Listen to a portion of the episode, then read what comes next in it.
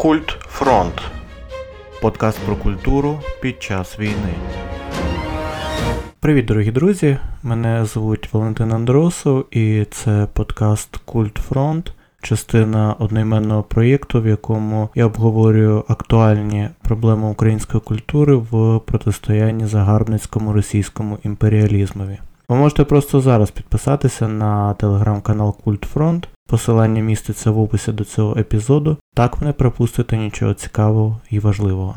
Нещодавно я брав інтерв'ю для українськомовного польського видання посестри в Галини Крук, письменниці, перекладачки, кіносценаристки та літературознавиці, яка не втомлюється розповідати світові правду про Україну, її мову, історію та культуру. Ми говорили напередодні великого турне пані Галини до Сполучених Штатів Америки та низки європейських країн в складі делегації українського пен-клубу. Власне наша розмова стосувалася нових викликів для української культури в умовах повномасштабної агресії Росії, того наскільки важливою є культурна дипломатія у цих процесах, адже вона безпосередньо впливає на суспільну думку країн вільного світу стосовно подій в Україні. Також у фокусі нашої уваги питання про можливість чи неможливість повноцінної фіксації або рефлексії на тему новітнього трагічного досвіду для всіх українців, як говорити і писати про велику війну, що прийшла буквально в кожен дім, де шукати стійкість та натхнення в часи, що схиляють до і безнадії. Текстова версія мого інтерв'ю з Галиною Крук доступна на сайті видання посестри. Посилання також є в описі до епізоду. Тим, Кому зручніше або цікавіше послухати наші голоси в аудіозаписі, бажаю приємного прослуховування. Пані Галино, вітаю вас. Чи пам'ятаєте ви цей перший день від початку повномасштабного вторгнення Росії в Україну, якими були ваші перші думки, відчуття? Враження. Насправді я вже потім намагалася пригадати собі це, ці відчуття. Звичайно, я думаю, що цей момент пригадування постфактум, коли я нарешті могла якось аналізувати, осмислювати, він певною мірою опосередкований. Тобто я пригадую якийсь такий настрій от е, очікування, оскільки в мене чоловік е, був в АТО, оскільки я не раз їздила туди на схід ще раніше, як волонтерка, як письменниця, в 15-му році, в 16-му, то в мене було все-таки розуміння, що так чи інакше ця війна не зникне, що відповідно рано чи пізно мусить щось відбутися, так? І коли от почали говорити західні аналітики про загрозу, е, якось воно все так велося до того, що ми цього не зможемо оминути. І я пригадую в останні дні перед 24-м попередні, я якось так гарячково намагалася приготуватися до війни. Я думала про те, що в нас, наприклад, немає якихось стратегічних запасів. Там у нас немає вдома зброї, у нас немає вдома якихось. Е, ми пожартували з чоловіком, що в нас принаймні лопата є з усіх таких лопата, сокира. Оце все, що зі зброї в нас було. Але натомість я багато думала про те, щоб піти на якісь курси тактичної медицини. Я колись проходила вже такі курси давніше. Я тут собі пригадала теж е, відеокурс пройшла, подивилася, які ще закупила там ліки, які, які вживаємо. І напевно на тому на тому всі ці приготування закінчилися. І пригадую собі, коли почалося власне 24-го, коли ми прокинулися від сирени. Я ще пригадувала попереднього дня львів'ян попереджали, що будуть якісь навчальні сирени. І я пригадую, написала ще ввечері малому е, синові своєму написала в месенджері, що ти не дивуйся, зранку буде навчальна сирена. А насправді виявилося, що вона зовсім не навчальна. Тому перші ці звуки сирени я не сприйняла як відразу як загрозливі. Це вже мені потім чоловік, який в цей час варив каву, сказав, що насправді це, це війна, це початок. Почалося, і я тоді почала гарячково дзвонити синові, що сирена не навчальна, що треба ховати. От оце був такий момент. А потім я пригадую, було таке дивне, дивна така затерплість. Тобто, з перших днів е, таке заціпеніння було. Я не розуміла Я ніби якось так на автоматі збирала рюкзак під час цієї тривоги. Я щось там клала в цей рюкзак тривожне, що треба було зазвичай покласти. Він, звичайно, вийшов за великий спочатку. Потім виявилося, що ми таки не зійшли, не знайшли, не зійшли в підвал під час першої тривоги цієї. Ну а потім я збирала до віка, бо він пішов в частину, пішов зголошуватися. Напевно, просто війна це такі речі, до яких ти не можеш підготуватися. Ці намагання приготуватися вони розбиваються об якісь специфічні реалії. Це багато хто каже, навіть із тих, які там мали ідеально складені рюкзаки, але кожна ситуація вона інакша і, умовно кажучи, початок війни для людей, які були у Львові, чи для людей, які відразу опинилися під обстрілами, е, десь там більш східніше. Так це була зовсім інша, зовсім інший день, зовсім інші інші реалії і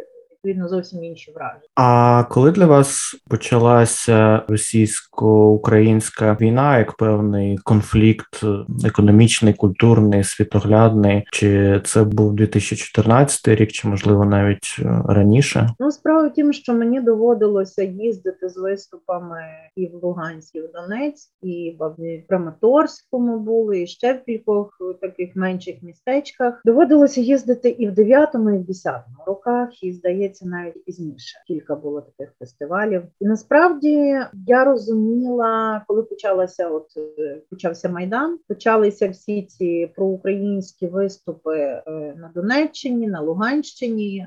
Я розуміла наскільки і знаючи людей там, тих проукраїнськи налаштованих, я розуміла, в якій ситуації вони опинилися, під якою загрозою, і відповідно потім багато матеріалів, які я про це читала.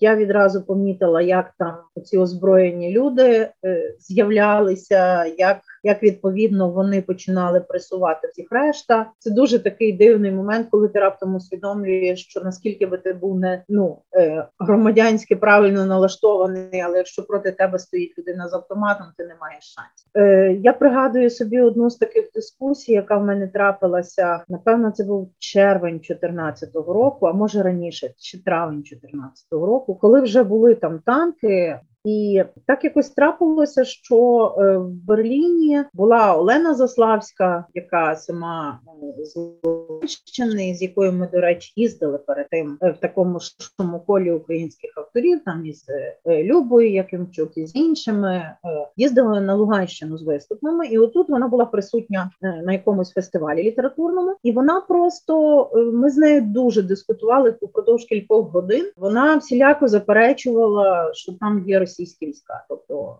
це її версія була. Вона заперечувала, що там ніяка Росія ніякими танками не в'їжджала, що їх ніхто не озброює, що це у них самовизначення таке цих республік. І це були і публічні дискусії. Я пригадую, що якраз в той час е, німецькі організатори е, зреагували, що ці дискусії, скажімо, з мого боку виглядають як я виглядала непереконливо.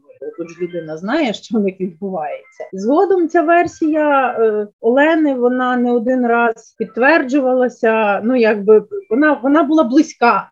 Е, так її хотіли бачити цю версію, частина німців. Ну я вже тоді розуміла, що це однозначно це не є ані мирний конфлікт, ніякий. Ну тобто не не є конфлікт, який можна легко усунути. І О, далі, вже тоді, коли була окупація Криму, коли відбувалися всі подальші дії, жахливі оці ситуації з Іловайським котлом і всім. Ну зрозуміло, що це вже для мене це якраз ну от коли говорити про повноцінну війну, власне для мене це і була війна. Тобто я не була дуже дистанційованою від того, що там відбувається, і мене дивувало, що більшість в Україні якось дивиться на те, що відбувається там на сході України, як на якийсь дуже локальний, дуже такий, скажімо, тихий конфлікт, який можна якимось там зам'яти, якось можна там його вирішити мирним способом. Давайте все ж кілька слів скажемо про поезію. Я побачив, що останніми днями на вашій сторінці у Фейсбуці почали з'являтися нові вірші.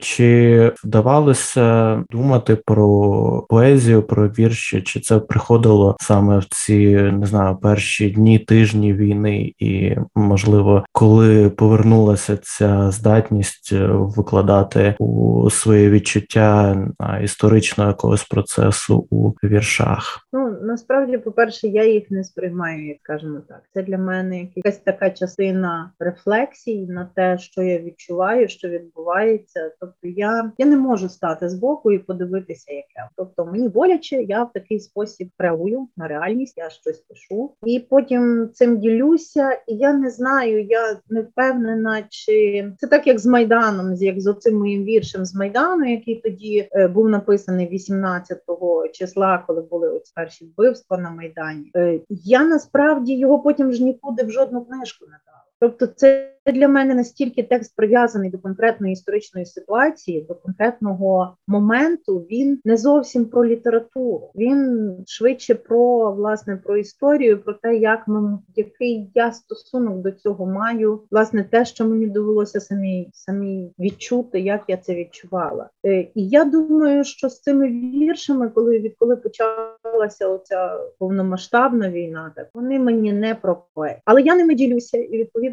оскільки дуже багато чого є суголосним з тим, що переживають інші, і е, я не впевнена, чи ці вірші будуть е, важливими тоді, коли ми пройдемо це. Вони важливі тут і зараз, тобто вони важливі прозвучати саме цього моменту, коли ми там, наприклад, коли від, відкрилася ситуація про Бучу, ми побачили, що відбувалося в Бучі, і багато хто шукав для себе слів, якими як це осмислити собі, або, наприклад, якісь інші ситуації, як ми як ми переживали, чи чи те, що стільки людей опинилося в ролі біженців поза Україною, чи ще якось, і і це я теж розумію, що швидше це про те, щоб люди собі могли знайти слова для того, що вони не завжди можуть можуть е, самі оформити. І якось несвідомо я з цим допомагаю напевно так. Тобто це такий свого роду поетичний щоденник чи лірична хроніка? Я думаю, що література, от в таких кризових моментах, в екзистенційних моментах, вона виконує таку дуже базову, швидше не естетичну функцію, а функцію терапевтичну. І напевно в більшості цих віршів якраз цей спосіб щось висловити. Е, е, от я знаю, що е, в психології, в психологічних всіляких практиках допомоги психологічної є такий спосіб, людина мусить для того, щоб працювати з якоюсь травмою, людина мусить її оформити слова. І дуже часто, от люди, які ну ведуть ці психотерапевтичні практики, мають вони кажуть, вони починають власне з того, щоб розказати про свою травму. І оце наразі для мене оця функція поезії, ця терапевтична, вона виходить на перший план. Я думаю. Тобто я розказую про те, що мені болить, воно знаходить відгук у тих, кому теж це болить, і відповідно тим чином відбувається бодай називання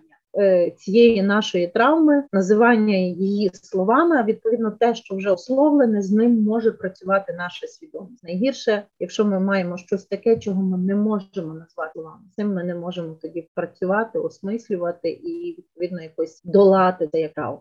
А як ви думаєте, скільки часу може знадобитися нам, українцям, щоб відрефлексувати цей новітній досвід е, повномасштабної такої війни, масових переселень, тощо?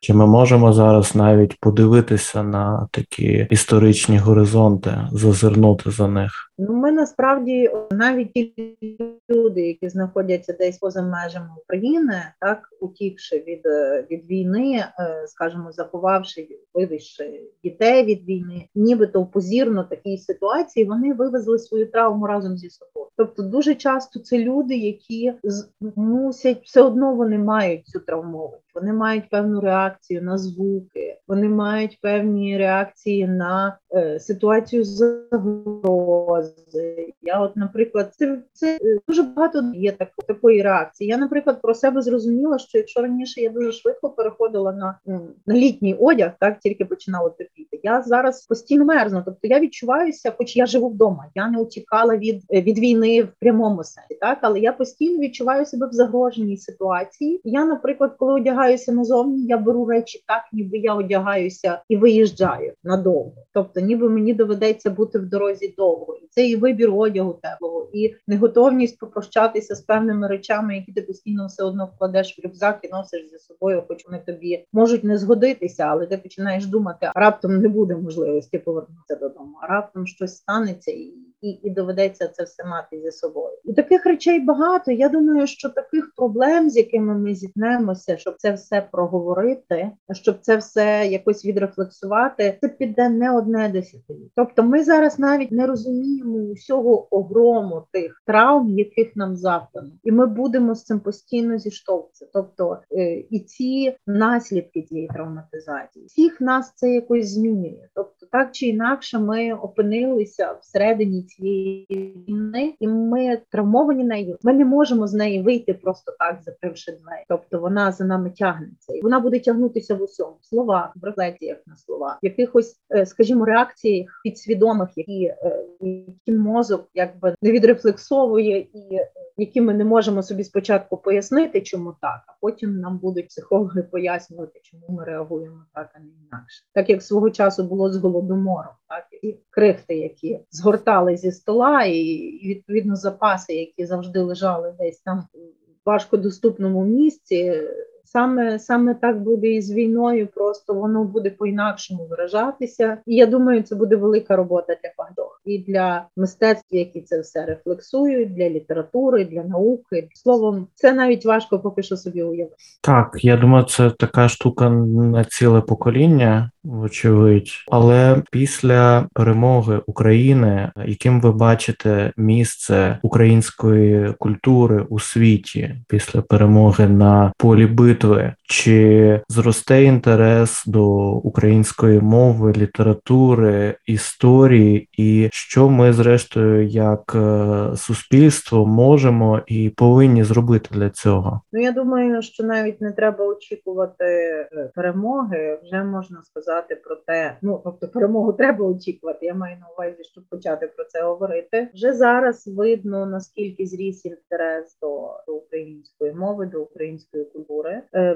вже зараз е, важливо розуміти, що ми повинні е, цим інтересом якби скористатися і пропонувати культурний продукт, тобто пропонувати те, що у нас є, наприклад, нашої там чи класичної літератури, яка свого часу не була перекладена, так але вона мала цікаві зробити, чи відповідно літератури сучасної, чи історії саме цієї української версії історії, а не історії через російські наративи і мистецтво, яке у нас було значною мірою е, крадене, і відповідно кожного разу, коли ми говорили про певне про певні персоналі, скажімо, чи там українську авангарду, чи ще когось, то завжди доводилося е, відвоювати українських митців, казати, що це все таки українська спадщина, а не а не Рашин, а не а не цей, а не митець, якого раптом забували згадати, що він родом з України, народився там, виріс там, працював над українською тематикою. Ну просто він е, відповідно не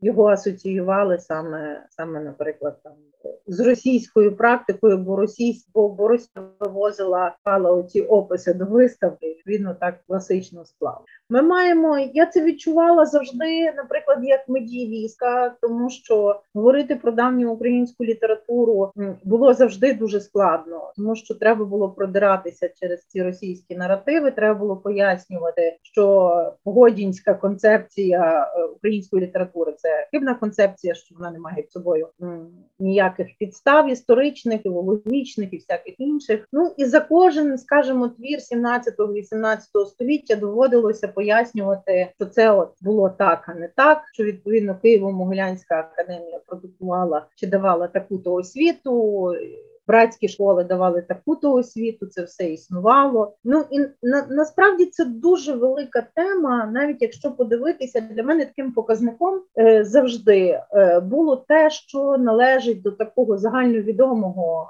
е, ну загальновідомих знань. Так, ми можемо навіть орієнтуватися по тому, як нас приймають, чи е, як нас приймали, по тому, що про те чи інше, про ту чи іншу річ є у Вікіпедії. Зрозуміло, що Вікіпедія це не зразок якогось наукового контенту, так наукового матеріалу, але це зразок того, що на загал функціонує як такий е, стереотип про те чи інше. Якщо, скажімо, ці наративи, які стосувалися там Київської Русі чи давньої української літератури, вони якби українські наративи не функціонували фактично там, то і цього і не було. Насправді про це було невідомо. Тобто я вважаю, що зараз, от на тлі цього інтересу до України, інтересу до української мови, можна надолужувати і заповнювати ті лакуни. І щодо української науки, і щодо української філології, Україна має чим гордитися і має про що говорити, як про свою трагедію, наприклад, теж про теж розстріляне відродження, пояснювати, що відповідно багато століть українська культура зазнавала такого, скажімо, і нищення, і переслідування, і зрозуміло, це для багатьох на заході мало би бути поясненням е, до того, чому ця ситуація, яка склалася, не є чимось е, ну незвичним, тобто воно дає якби підстави до розуміння, що це не вперше, що це системна політика Росії, і вона час від часу призводить до дуже великих трагедій, як того часу голодомор, чи відповідно як ця війна. Можливо, трошки провокативне питання, але е, як ви гадаєте, чи матиме Україна до кінця цього року свого Нобелівського лауреата з літератури? Ну я насправді чесно скажу, е, знаючи, ну так або приблизно знаючи е, механізми так присудження Нобелівських нагород, це дуже часто певна політична тенденція. Це дуже часто рішення, яке стосується не лише літератури, так я думаю, що Україна має великий шанс е, на на тлі того всього, що відбувається в Україні, е, отримати таку увагу. Скажімо, я так образно висловлюсь, тому що ну якби оця передумова е, не літературна складова, вона присутня. А от як наскільки я дуже добре розумію, що, наприклад, для е, Нобелівської премії завжди важливою була наявність перекладів. Дуже часто от багато хто говорив, що е, не в останню чергу Нобелівська премія слави Шемборської була пов'язана з тим, що там були дуже блискучі переклади Швеції, і це зробило її не без її заслуг, зрозуміло, але зробило її фавориткою. Е, не знаю наскільки це правда, але от е, я намагаюся зрозуміти наскільки українська література представлена шведською. Е, мені приходять до голови, якраз мені приходить Оксана Забушко, бо я знаю, що її тексти перекладалися. Я не знаю наскільки добре і наскільки широко представлені тексти Сергія Жадана. Я не знаю, чи ще серед номінантів був ще хтось, тобто від України. Тобто, насправді важко сказати, тому що це велика кухня, яка так до кінця нікому назовні не зрозуміла. А як взагалі щодо ну таких е, європейських міжнародних мов, не знаю, англійської, французької, тої ж німецької, чи ви відчуваєте, що сучасна українська література представлена, чи вона займає гідне місце, представлена перекладами цими мовами? Насправді, наскільки я знаю, вона представлена в основному, скажімо, 5, 7, 10 авторів. Тобто, це якщо взяти так загалом по тих найбільших європейських мовах, тобто це насправді дуже мала репрезентація для такої великої літератури. І насправді я так розумію, що проблема впирається в перекладачів, тобто часто такими агентами впливу, популяризаторами певної літератури стають перекладачі, і відповідно зв'язок цих перекладачів з великими видавництвами. От я бачу, що вже зараз є цікаві новини, що, наприклад, там деякі українські твори нарешті вийшли е, з цього гета маленьких університетських малотиражних видань, де, наприклад, працює перекладач, він перекладає певний твір, і таким чином він видає цей твір е, за ну невеликим тиражем за можливості за сприяння цього академічного осередку. Значна частина українських перекладів досі виходила саме в такому. Тобто, це не були переклади, які продавалися на загал багатотисячними тиражами в книгарні.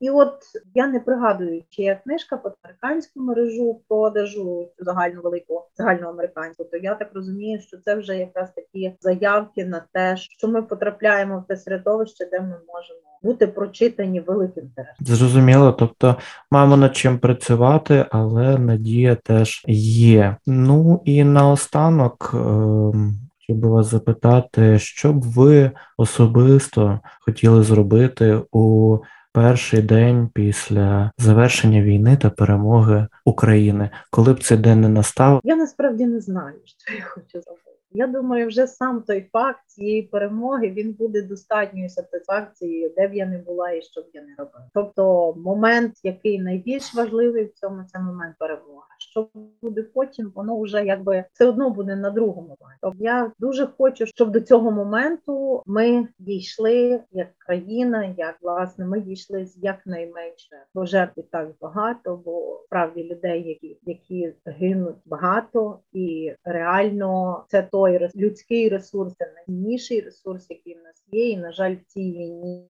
е, це найбільш ну тобто, це якраз той ресурс, який дуже дуже підкошує нас, тому що часто ми втрачаємо людей ініціативних, людей, які готові, власне, я не скажу, що готові на жертву, бо насправді, коли людина йде воювати, вона не завжди йде помирати. Так вона йде воювати, вона йде зачати. Тому, е, тому я думаю, що все-таки е, я би хотіла, щоб для українців це було з меншими жертвами, ніж можна собі оце, ніж виглядає. Будемо, будемо на це сподіватися. Добре, дякую вам, пані Галино, за цю розмову, за це інтерв'ю. Дякую вам Я Мирного дякую неба. і до перемоги. Слава Україні! Підписуйтеся на телеграм-канал Культ Фронт, аби не пропустити нічого цікавого і важливого. Посилання в описі. Шукаємо нові сенси української культури разом.